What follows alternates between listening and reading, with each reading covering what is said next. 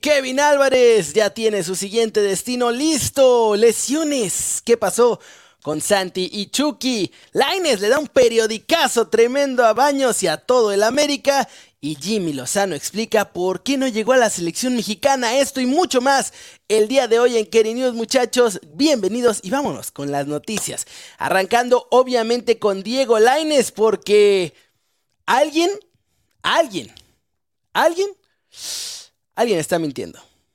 Malo de la película siempre. Fue el villano cuando se fue, a pesar de ser un gran negocio del América. Al fin y al cabo por mí vinieron y le pagaron 15 millones al América. Que deseaba volver, de nuevo, lo pintaron como el malo. Y hubieron cosas que no debieron decir. Pero ya no se quedó callado y exhibió al directivo que inventó todo. Que aparte ni son ciertas. Porque Santiago Baños aseguró que Lainez le pidió 2 millones de sueldo a la verdadera afición americanista. Que aparte ni son ciertas. Todavía más contundente su segundo golpe a Santiago Baños por no hacer su trabajo. Los directivos, todos los que estuvo en sus manos para que yo pudiera estar de vuelta en México, lo hicieron. Y a pesar de todo, si tuviera que repetir el proceso, lo haría exactamente igual. Y, me, y con lo que todo lo que yo viví me dicen, te vas, me voy otra vez y si fuera la misma opción. Que Laine estuvo claro algo que muchos futbolistas no pueden ni siquiera ver. Le vas a decir que no a una oportunidad tan grande que no sabes si en seis meses la vas a tener.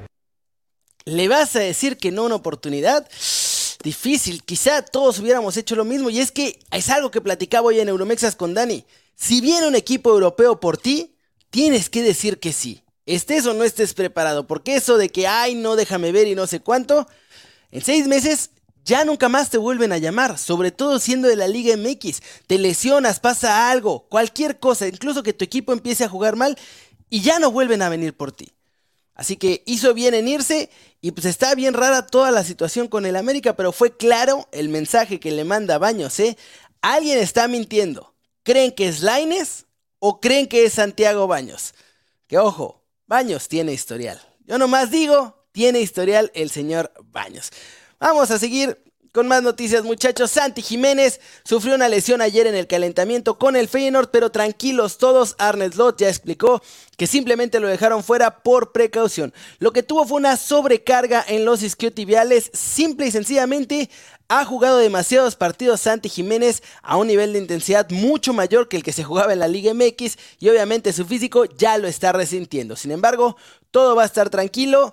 No va a jugar este fin de semana, eso es lo más probable, así reportan también en los Países Bajos.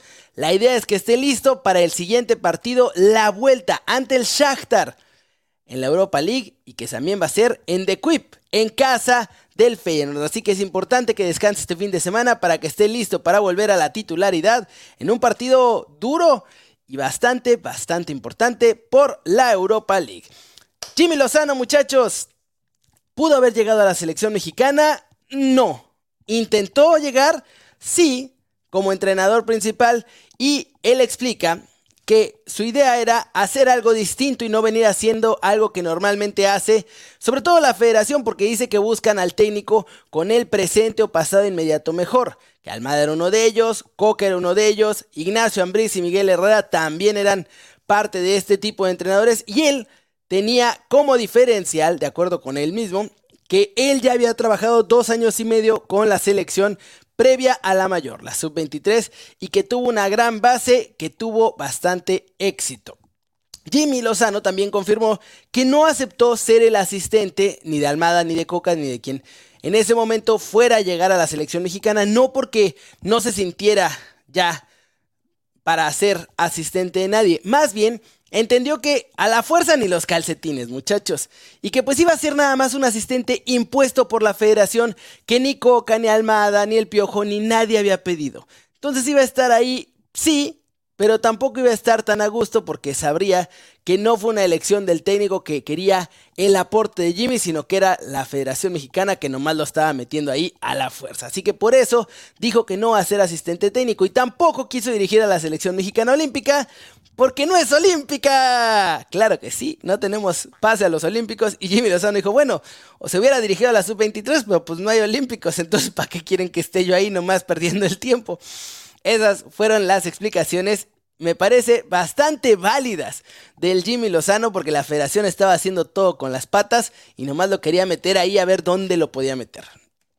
Y muchachos, recuerden que este noticiero es presentado por Codere. Si les gustan los pronósticos deportivos, métanle su lanita en el link que está aquí abajo en la descripción. Les triplican su primer depósito hasta 3 mil pesos. Y pues cada que se registran y empiezan a apostarle ahí con Codere, apoyan así al canal. Muchas gracias. Recuerden solamente para mayores de 18 años y solamente si ya les gustan los pronósticos deportivos. Si no, ni se metan muchachos. Háganlo todo con moderación y Pasamos con las cortitas internacionales. Jürgen Klopp explicó en conferencia de prensa que le sorprendió un poco que Roberto Firmino ya le confirmara que se va de Liverpool. Sin embargo, no le choqueó del todo, porque le parece un paso completamente natural después de tener una relación tan larga de ambos trabajando en el Liverpool. Muchachos, ya le pusieron precio a Roger Ibáñez en la Roma, porque es uno de los zagueros que está llamando la atención en bastantes clubes de Europa. Los de la Loba están pidiendo, no más, 45 millones de euros a quien sea que quiera llevarse a Ibáñez de ahí de Roma. Leo Messi y todo el PSG, ya lo sabemos, fueron eliminados de forma fea en la Champions. Y a pesar de esto, la prioridad de Leo Messi es renovar con el PSG. No va a volver a Barcelona porque, para empezar, no puede fichar el Barcelona ni le pueden pagar nada, cero. Barcelona descartado.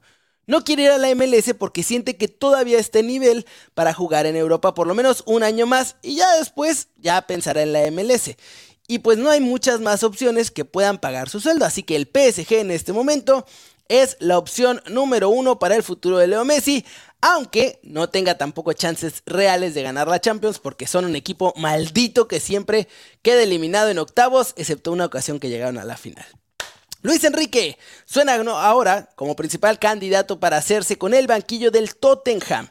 El entrenador ex de la selección de España ya fue contactado por Paratici, que es el director deportivo de los Spurs, y podría haber noticias en las próximas semanas. Obviamente, se espera que arranque para la siguiente temporada porque dejarían a Conte concluir esta temporada, excepto que haga un desastre y que de plano no esté ni cerca de clasificar a competencias europeas. En ese caso sí despedirían a Conte antes de que termine la temporada.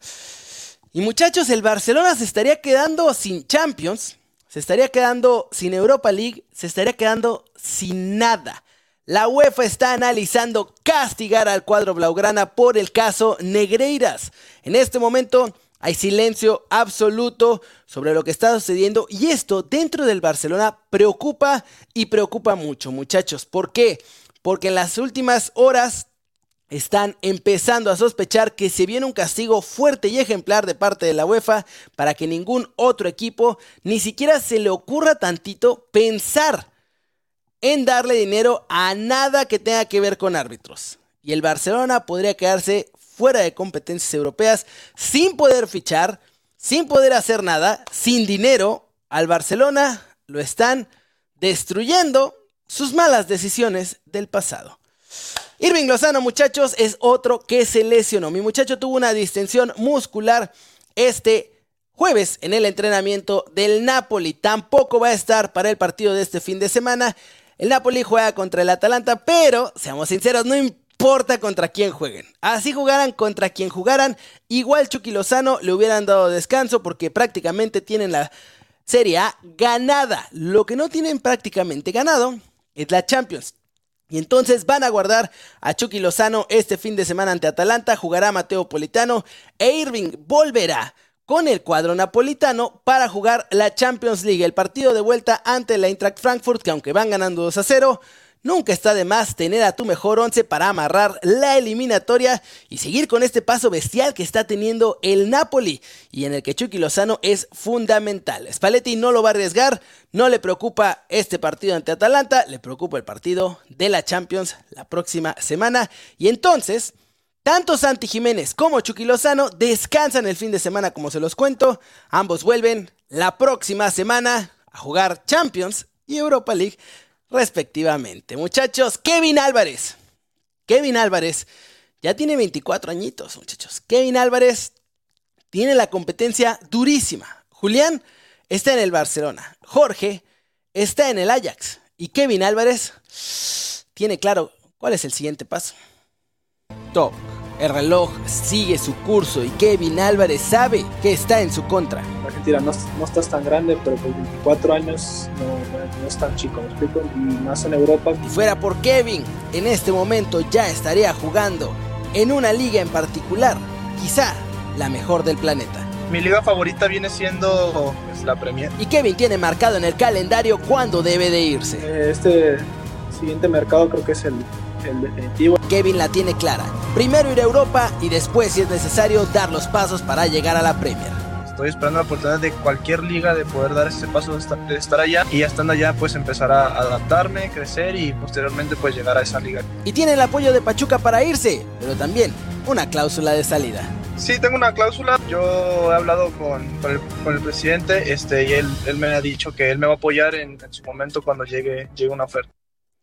Cuando llegue una oferta, vamos a ver si no hay cláusula de rescisión con un precio mucho más bajo Europa. Estaban hablando de 10 millones de dólares. Ese precio es para el mercado interno mexicano. Normalmente las cláusulas de Europa son de un 25-30% más baratas, en algunos casos hasta 40%. Entonces calculen entre 6 y 7 millones sería el precio que tiene Kevin Álvarez de salida al fútbol europeo. El presidente Armando Martínez también ya había platicado incluso con nosotros en Euromexas y dijo que espera también que este verano se vayan vendidos no solamente Kevin, también Luis Chávez, el que se quedó cortito a punto de irse al Feyenoord, simplemente por tiempo al parecer ya no se alcanzaba a armar su fichaje y por eso no se fue. Pero Armando Martínez nos confirmó a Dani Reyes y a mí en Euromexas que espera vender tanto a Kevin como a Luis Chávez este verano. Y ojo, quieren que Eric también salga, pero por Eric todavía no están seguros de que ya se pueda ir en esta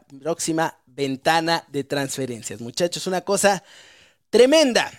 ¿Dónde jugará Kevin Álvarez? Directamente a la Premier me parece complicado, pero seguramente lo veremos llegar a algún club europeo. El Porto estaba interesado, el Ajax estuvo interesado, el PSB también estuvo interesado y en una de esas quizá le conviene más llegar a un lugar como el PSB, donde no va a tener que pelear con su compatriota por el puesto titular y sería muy interesante ver una liga de Holanda con Kevin, con Jorge, con Edson y con Eric Gutiérrez, si es que Edson y Eric Gutiérrez se mantienen ahí, porque en Holanda, ayer en el noticiero está toda la información, pero les digo, ya tienen marcado a Edson Álvarez en la puerta de salida. El mejor insider del Ajax lo confirmó. Se va a ir Edson Álvarez. Y si no lo viste, vas a tenerle que dar a clic aquí ahorita que salga porque ahí te van a salir el link para las noticias de ayer. Mientras tanto, muchachos, somos 500 en vivo. Mil, mil gracias a todos por tomar un cachito de su viernesito para ver las noticias aquí con Keri News.